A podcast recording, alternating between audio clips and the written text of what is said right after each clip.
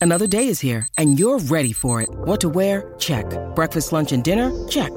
Planning for what's next and how to save for it? That's where Bank of America can help. For your financial to-dos, Bank of America has experts ready to help get you closer to your goals. Get started at one of our local financial centers or 24-7 in our mobile banking app. Find a location near you at bankofamerica.com slash talk to us. What would you like the power to do? Mobile banking requires downloading the app and is only available for select devices. Message and data rates may apply. Bank of America and a member FDIC. We took it all. We brought them to our land. An endless night, ember hot and icy cold. The rage of the earth. We made this curse. Carved it in the blood on our backs. We did not see.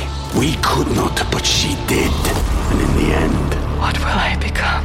Senua's Saga. Hellblade 2. Play it now with Game Pass. Hold on to your butts.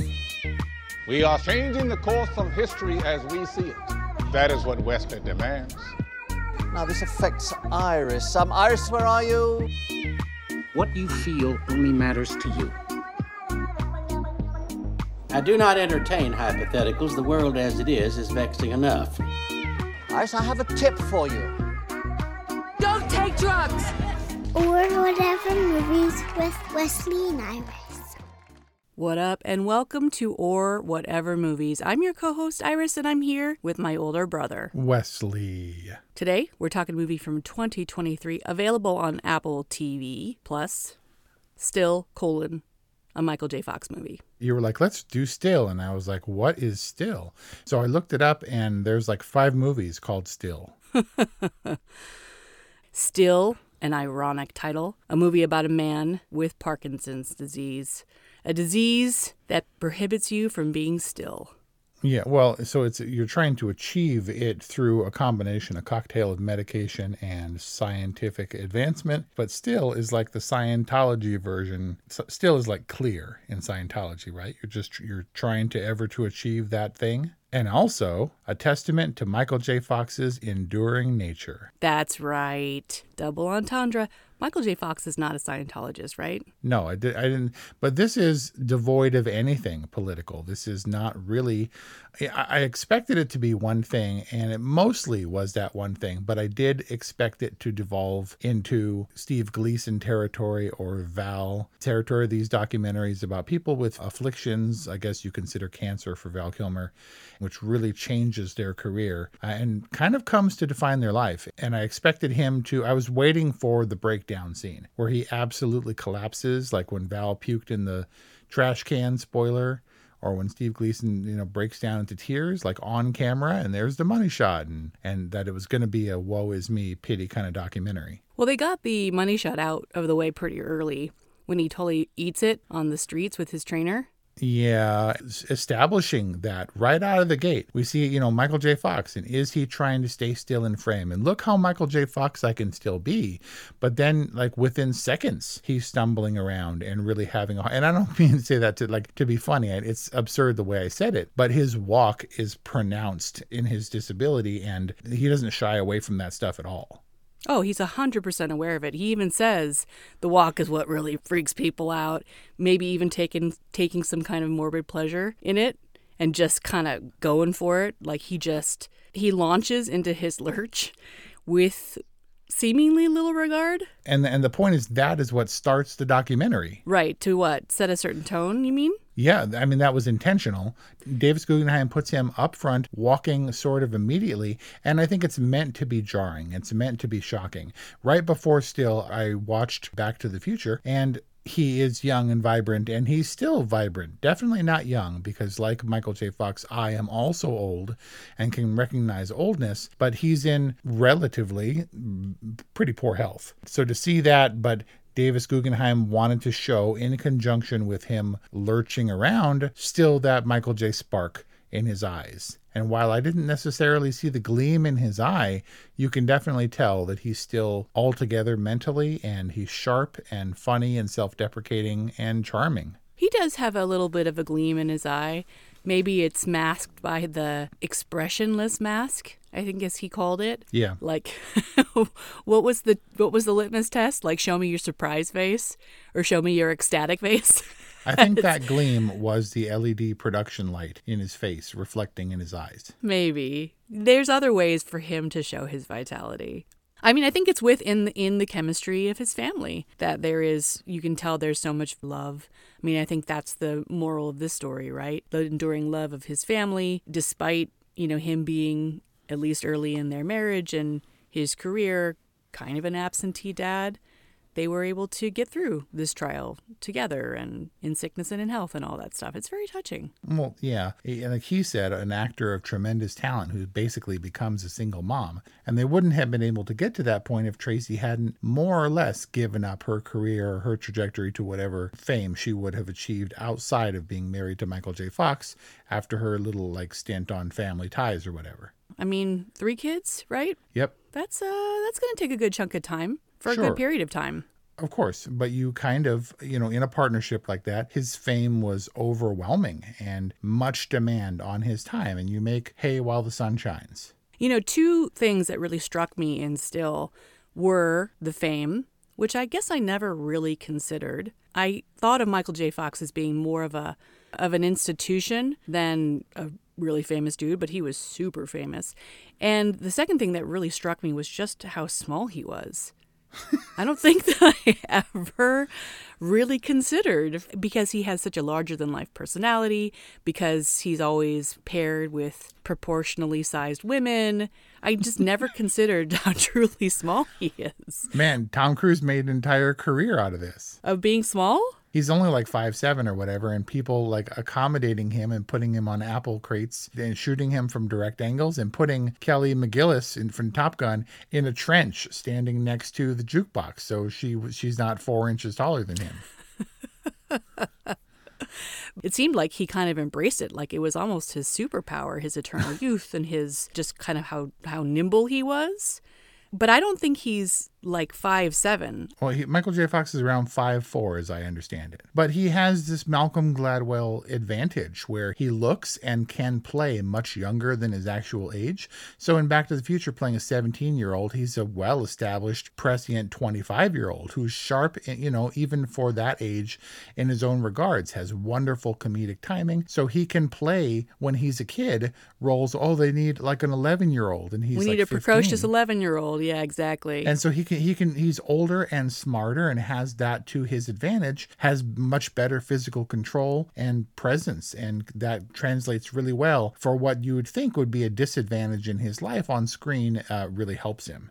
It's true. And he's an official five foot four and one quarter. Well, that at that height, that one quarter means a lot, I was about to say. right? So you, you're never going to lose it. You- But it didn't really come home to me until late stage in this movie when they showed the actor in the recre being suited up in the vest and he walks onto the back to the future set with his camcorder and i swear that was either a little person or a fully a 10 year old child in Right? michael j fox garb and i was like that guy's a little bit too small right Maybe that's why I'm taking away the smallness of Michael J. Fox because his the recreation actor is genuinely very small. I think he's got good hair. Right, he's got he's got full on Michael J. Fox hair, but he's otherwise kind of a child, Yeah. at least child size. Did it stick out to you? Because it, it immediately struck me the similarities of this to other documentaries, be it uh, multi episodic documentaries like McMillions or The Big Con. This heavy use of Recre that eventually begins to blend unless you're sort of aware of it. This actor in bed looking at his hands and the tremor and all this stuff, and getting up and facing away from the camera to go down the hall of his gigantic mansion or whatever, uh, you know, at the height of Michael J. Fox's fame. You never see his face. Did it strike you as being obvious? Definitely aware of it at up front because they established the aesthetic really early on. But the blending of recreation, archival, and clips from actual content was really skillfully done. It was. I totally recognized that we weren't what we what we were seeing wasn't reality per se, but sometimes I couldn't tell the difference between the three different motifs they were applying. Well, for me, it was definitely when you could see his face, number one. Uh, you knew that it wasn't a, a, dramatic recreation. It was something he was doing. And then, two, because I recognized a lot of those movies, I think that if you're watching still a Michael J. Fox story, it's because you're a Michael J. Fox fan. And I never watched Family Ties. I never watched Spin City. I might have seen some episodes of those shows. Didn't watch the Michael J. Fox show. I, I feel kind of guilty about that. But I'm, I'm much more a movie guy. And so I saw a lot of, of, of course, Back to the Future, but also The Hard Way and The Frighteners and, and The Secret of My Success then I can tell what it was from. But honestly, you, their use of the cinematic footage of him, weaving it into the story, it was great because it didn't, it almost didn't have to make sense. It was Michael J. Fox going through those motions in a way that we get it because his on screen uh, persona is much more available to us and is what we associate with him as opposed to his real life. You know what I mean? It was kind of okay. Like to use his movies is almost more apropos than if we had a whole bunch of behind the scenes archival because it's his movie persona that we know and understand and love. Nicely summarized. You said that you've seen Back to the Future, which is the understatement of the year because not only have you seen it, you've seen it hundreds of times and it's also your favorite movie of all time. But also, you were saying that people watch still because they're Michael J. Fox fans. But don't they watch it because they're Back to the Future fans and aren't Michael J. Fox and Back to the Future kind of synonymous? Because to your point, I didn't watch Family Ties because for whatever reason, maybe we were too busy watching, I don't know, what was a contemporary of that, Dallas or Married with Children or something. yeah, you were like five. so I did I missed Family Ties and yet he's a he's beloved to me. And that's kind of my point. Synonymous with Back to the Future. I'm sure people still yell to him, even though he's much older, much different. Michael J. Fox, hey, Marty, and all that stuff. Still to this day shows up at cons and on stage and reunions. The, and that was the movie that he they were trying to get him out of this ironclad family ties contract like we want him in the movie and the guy running family ties was like all right he can do this movie but he cannot take a single minute away from facts wow. of life which was wow. a huge hit and it was his star and this is an untested movie uh, steven spielberg's got some cachet but you know it wasn't a guarantee and no one knew how big Back to the Future would be because that movie, frankly, uh, was a shit show that we'll discuss you know, in our review. But Michael J. Fox was a solid star and a celebrity and a real get for that little movie becoming before it became what it was back when he was like the star of Teen Wolf. And apparently Robert Zemeckis' first choice. Could you imagine being the director of Family Ties and being responsible for Michael J. Fox not being in Back to the Future? Yeah, but this is all looking back 2020 legacy stuff. Like he had a hit show with a hot kid, and that was all he knew. And he, you know, it's still some people still associate Michael J. Fox with Family Ties, and that's okay because that dude had a hit show and wasn't about to let it go for some unknown movie just because Steven Spielberg wanted him. but I bet you didn't know the little tidbit about Michael J. Fox seeing them filming it and being like, "What?" Eric Stoltz. Why'd they get Eric Stoltz? And he was like all jealous. Yeah. You know that the Teen Wolf house is like three doors down from the Back to the Future house? No, weird. It's on the, sa- on the same street. So if that was going on and if they were in the same place filming two different movies, because Teen Wolf was shot first and he called it what he called like a crappy teenage werewolf movie. And then it was released after to great acclaim. You know, in some places, Teen Wolf was released as the boy from the future. Weird. What? It had nothing whatsoever to do with the future, except it was Michael J. Fox, star of Back to the Future, now in a teenage werewolf movie, which was actually shot beforehand. So very close, uh, you know, like literally these productions were, were right next to each other. So, you know, correlation is not causation, but, you know, when I heard that Michael J. Fox had Parkinson's, I was like, really? He's so young. He's so physically capable. He has such good comedic timing. He seems so youthful and vibrant. But I always heard and, and saw in the supplemental stuff for Back to the Future that he did almost all, if not all, of his stunts. He would scream and jump off of buildings in part two and land on, well, like building facades and land on mattresses and stuff. Very physical comedy. And you hear the story about him not getting a second off of Family Ties. So he's shuttling between sets, being driven by Teamsters, trying to catch an hour of sleep in the thing, uh, shooting Family Ties by day and Back to the Future at night, getting two hours of sleep, and then doing it on Saturday so they can do daytime exteriors with him on Back to the Future. And having zero context on if anything he's doing is good, any good. Right. And not knowing, but exhausted, and still performing at a very high level in two completely different formats. And I wonder if that hurt him. I don't know if that's me just being like, here's what I know, and here's what I attribute to his illness. But it seems like, number one, that's not healthy.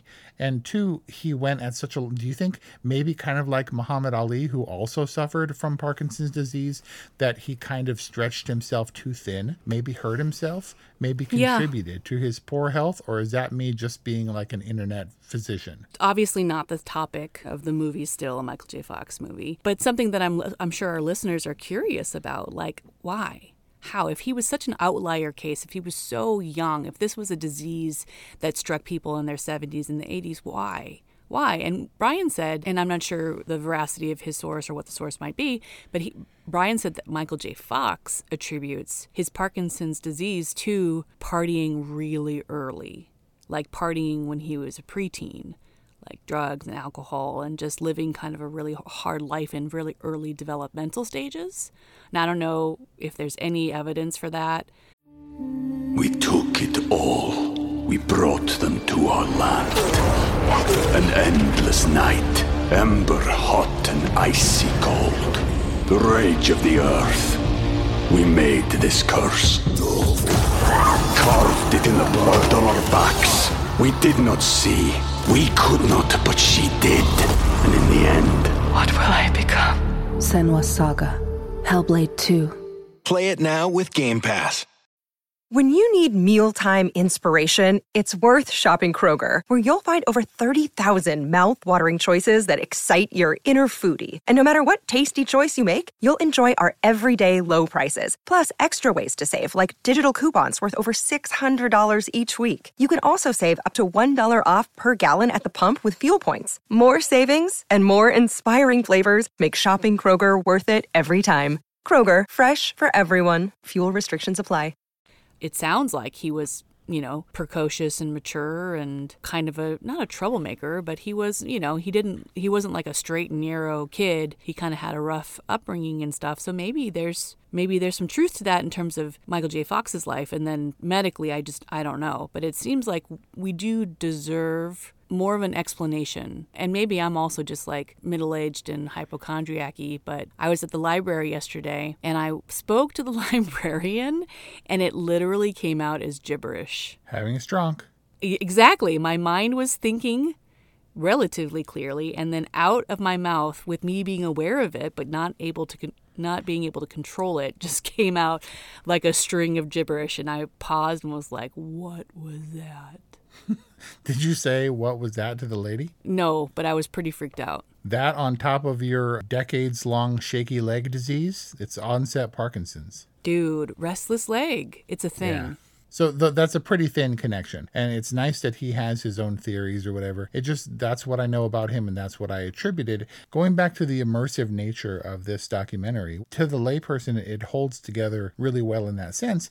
I think held together by the fact that Michael J. Fox can still deliver, unlike Val Kilmer, a solid voiceover narration when they needed his voice on the phone or something that they couldn't get from the archival or a movie roll, he could still sound like Michael J. Fox, probably because he is Michael J. Fox.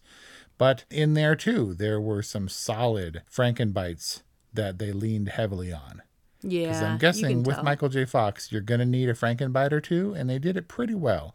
I, I caught it, but it wasn't distracting enough for me to feel like this was a gimmick. I mean, think that performance is the result of being a trained actor, having best in class physical trainers and voice trainers, plus medication. And he's still pretty frenetic. It just kind of shows how pervasive the disease is. I think. Yeah. I mean, I think you're making the counterpoint that he can still perform. A total example of denial and kind of heartbreaking when he was saying that he thought that what he was experiencing was him getting better at acting at getting better at throwing away an expression but was really just the beginning of the Parkinson's mask. Oh. He was saying like, "I'm better at not blinking in front of the camera." Oh. That's why this movie is unflinching because it deals with, you know, we see head on, face forward what is he's dealing with, the look in his eyes and he doesn't mask the tremors at all. And well, maybe if you see him on like Kimmel or something, he looks as rough as him stumbling around when he's really active. Generally speaking, he's still hitting that sweet spot of medication controlled Parkinson's when he's talking. I mean, I'm sure this wasn't him consistently at his absolute worst because you can see him. He sees it coming on. He's like, I need more pills. I need more pills because he doesn't want the interview to go south. Mm. But this wasn't his worst face. This was a glimpse of a bad face. Yeah, he's not kind of spiraling into the worst of it. By the way, Danny Irizarry, the actor credited as Michael, I'm assuming in the recrease. Okay. Solid 5 3. Okay. Just a little bit short. Really, when he stands at when Michael J. Fox stands next to Biff and like they're in the diner and they're they're grabbing each other's collars and about to punch each other, it's pretty it's like it's silly. Because uh, Thomas Wilson, Thomas F. Wilson, was considerably larger than Eric Stoltz, who's almost at his eye line. But little Mikey Fox, man, when he gra- it's like he's beating up a kid. All right, you want to take a guess at Thomas F. Wilson's height? I'd have to say six two if he's an inch. Six two and a half, and I guess even six footers take those extra quarter and half inches. Sure. Yeah, that's I pretty would. good. You're pretty good at uh, estimating. How tall are you? Six feet, you know, but uh, which Even? Kelly Ray doesn't really believe, and that, which is in, endlessly infuriating to me.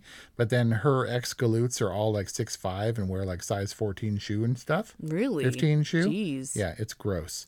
I don't know, but I I, I will lose it because it's no no one's ever said, "Oh, you're six one," and I'm like, "Huh, that doesn't jibe with what I've always been told." But it's been consistently six feet. That said, I have bad posture, and eventually my spine will will compact or whatever, and then I'll lose some inches. You know that Dad, with his back problems, has gone from five nine to his official height of five six now at Kaiser. He was only five nine at his Five height? nine. So you lose height. So I'm going to hang on to, to six feet for as long as I possibly can. Uncle George was taller. Yep, and in better shape and more active and all that stuff. So everybody falls apart. Hmm. My, you know, he recently said just a couple of weeks ago, his line now is, "I'm not going to be the guy who makes it to 80." Michael J. Fox is counting his days. And what did he say in this movie? If he makes it another 20 years, he'll either be better or a total pickle. Yeah. I'm not ex- ex- exactly sure what that means. That does that mean he'd be literally pickled like in formaldehyde and dead? No, no. I, well, if he makes it, assuming he's alive from the cocktail of meds, I mean, he's striving for even and workability on a day to day basis, but I'm sure that the medications will take its toll just like the disease is. It's a trade off. And I'm sure there are side effects and things, so he'll be pretty well reliant on the medication for anything if he's still around in 20 years from whenever that particular interview was filmed. It's very sad, but he's facing reality, and I have to wonder if. no, not that Michael J. Fox wants to die, but there is some, there's got to be some relief to the idea that one day he won't have to deal with these struggles being either he's cured or he's gone. Well, nobody lives forever. If life is a constant struggle, then maybe the end point is something of a comfort. I don't know. I can't put Isn't words life in his mouth. Isn't life a constant struggle? Just relative struggles? Yes, absolutely, 100%. You know how you look forward, you're like, oh man, I can't wait to go to bed because you're like a, an old person now? Yeah. And like, oh, I can't wait to be asleep. That's what the longing for death is like. It's not fatalistic. It's not that you want to go out in a blaze of glory or a bloody mess. It's just that you're tired and you want it to be done. Well, now that you bring it up, isn't it kind of messed up that we lay our bodies down and go unconscious every night? It's a definite flaw. I could not see how uh, an omniscient creator would instill such a weakness in us, given the violence and the uh, the evil in the world. Like just the danger that we're vulnerable to when we're Right. lifeless. It's in our why beds. we need locks on our doors. But we literally go away. People say that your brain is being repaired and it's like defragging and it's very healthy and all of those good things. But like, other than dreams after you wake up, it is gone. You're done. Right. And nobody fears that part because we're accustomed to it. I'm going to say that the end of the life is very similar, that you just sort of go and there is no fear, there are no concerns, and everybody's fine. But people are deathly afraid of death. Get it? I mean, doesn't the total annihilation of it all freak you out? I mean, yeah, maybe you're not going to mind after you die and stuff. Yeah, all the stuff that you're not going to see, but there's nothing you can do because we're all going to face it or whatever. I'm saying that my idea of fatalism isn't because I'm afraid, it's more that people are going to miss me and all the cool stuff I'm going to miss moving forward. That said, I'm also going to miss a lot of junk. But we digress and we get awfully philosophical uh, in the, the middle of a discussion about Still a Michael J. Fox story. But I mean, look at Back to the Future too. It's not going to be a pretty future in the far distant future of proposed 2015. But it's also not that tangential or different than what the movie is talking about. I mean, it's it's our it's our awareness of death that I think brings us into the present, and it's certainly you know the ever present reminder of Parkinson's is like him looking at death. And that's what I think enables him to be present in his life, to be still, to be present in an emotional sense, that he's available to his family, very practically speaking, super reliant on his family, and they've showed up for him. So, I mean, pretty apropos, really. Look, he can't really act anymore. To his credit, Michael J. Fox show, The Michael J. Fox Show, featured him with Parkinson's, and it just didn't go over very well. Nobody elects a man in a wheelchair. But sort of facing his diagnosis and presenting his real face to the world head on, and that's admirable, it doesn't really work. It doesn't feel good for people. So it didn't work.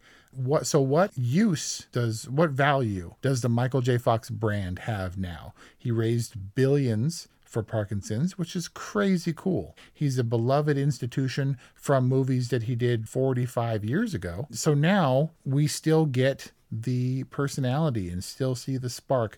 It was awesome when you see him send Brandon his lunchbox with his face on it after saying that that kid was never going to be on a lunchbox. And you can and obviously that was a long time ago. But still it's remarkable how crispy this dude is given how tired he is given how tired he was in 1984 or whatever filming back to the future and getting no sleep along with family ties. He's just so present. And you never would have thought that he was struggling and that in later movies he was struggling. All you can see is the age on his face. And he his age is noticeable given his deteriorating physical condition and the fact that he falls over and shatters his cheek and has pins in his face and pins in his wrist and pins in his fingers and stuff. And all that is horrible but he's still definitely michael j. Fox and hasn't lost a step you know in terms of, of, of his mental presence and he's still that same dude. And I guess in a digital world where he can not just appear on our television screens or projected on a movie theater, it's nice to have still have that guy around. You know, it's funny and for what I assumed to be a very sad, dour documentary, it was pretty entertaining just because I think he is still. I don't know if it's subconscious, but do you know how many times you've used the word still in this still. review?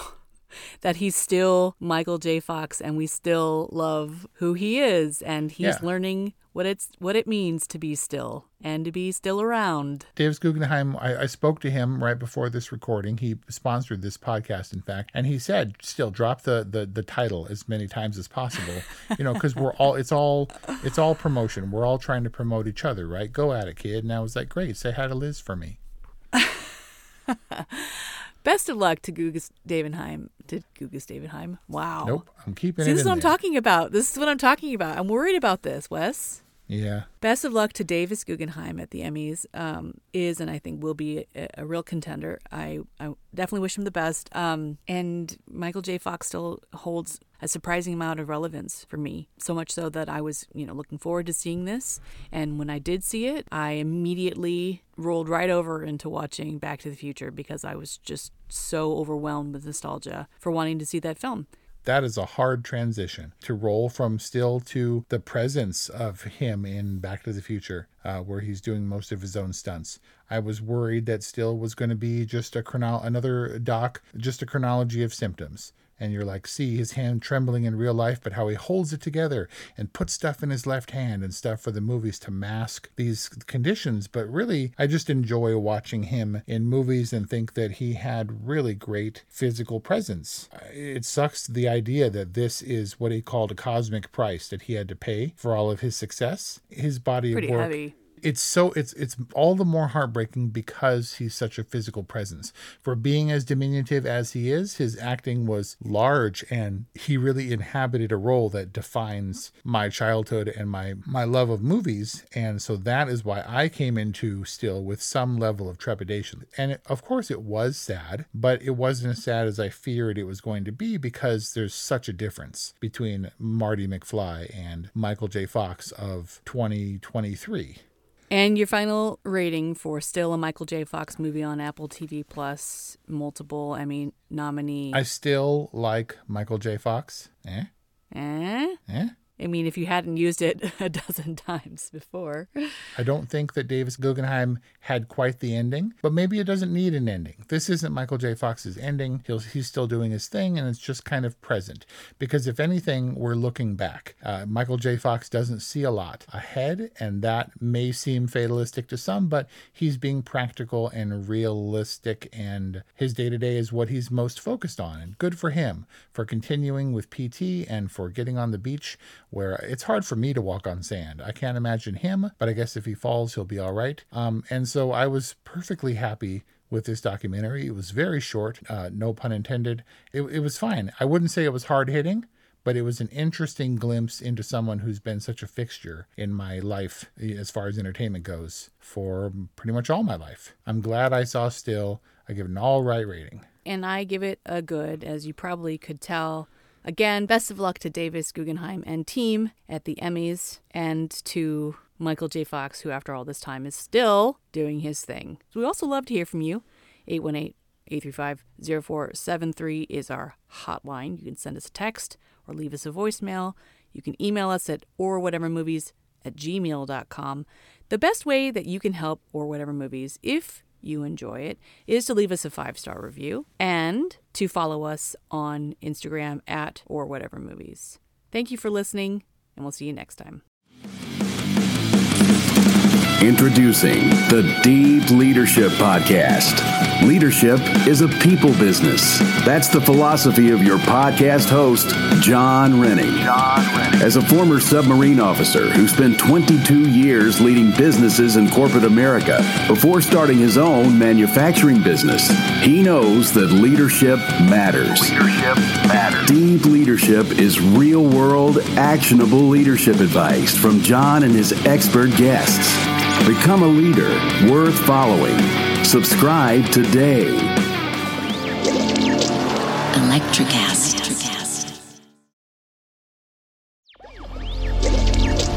Electricast. Welcome to the Candle Power Hour. Come with us backstage behind the scenes of show business spanning over four decades and bringing you the experiences that can only be told by the people who were there. Our guests are from the A list, the F list, and everyone in between. Get set for some of the most insane, hilarious, and inspiring stories you will ever hear. I'm Mercury. And I'm Diego, your host for the, the Candle, Candle, Power, Power Hour. Hour.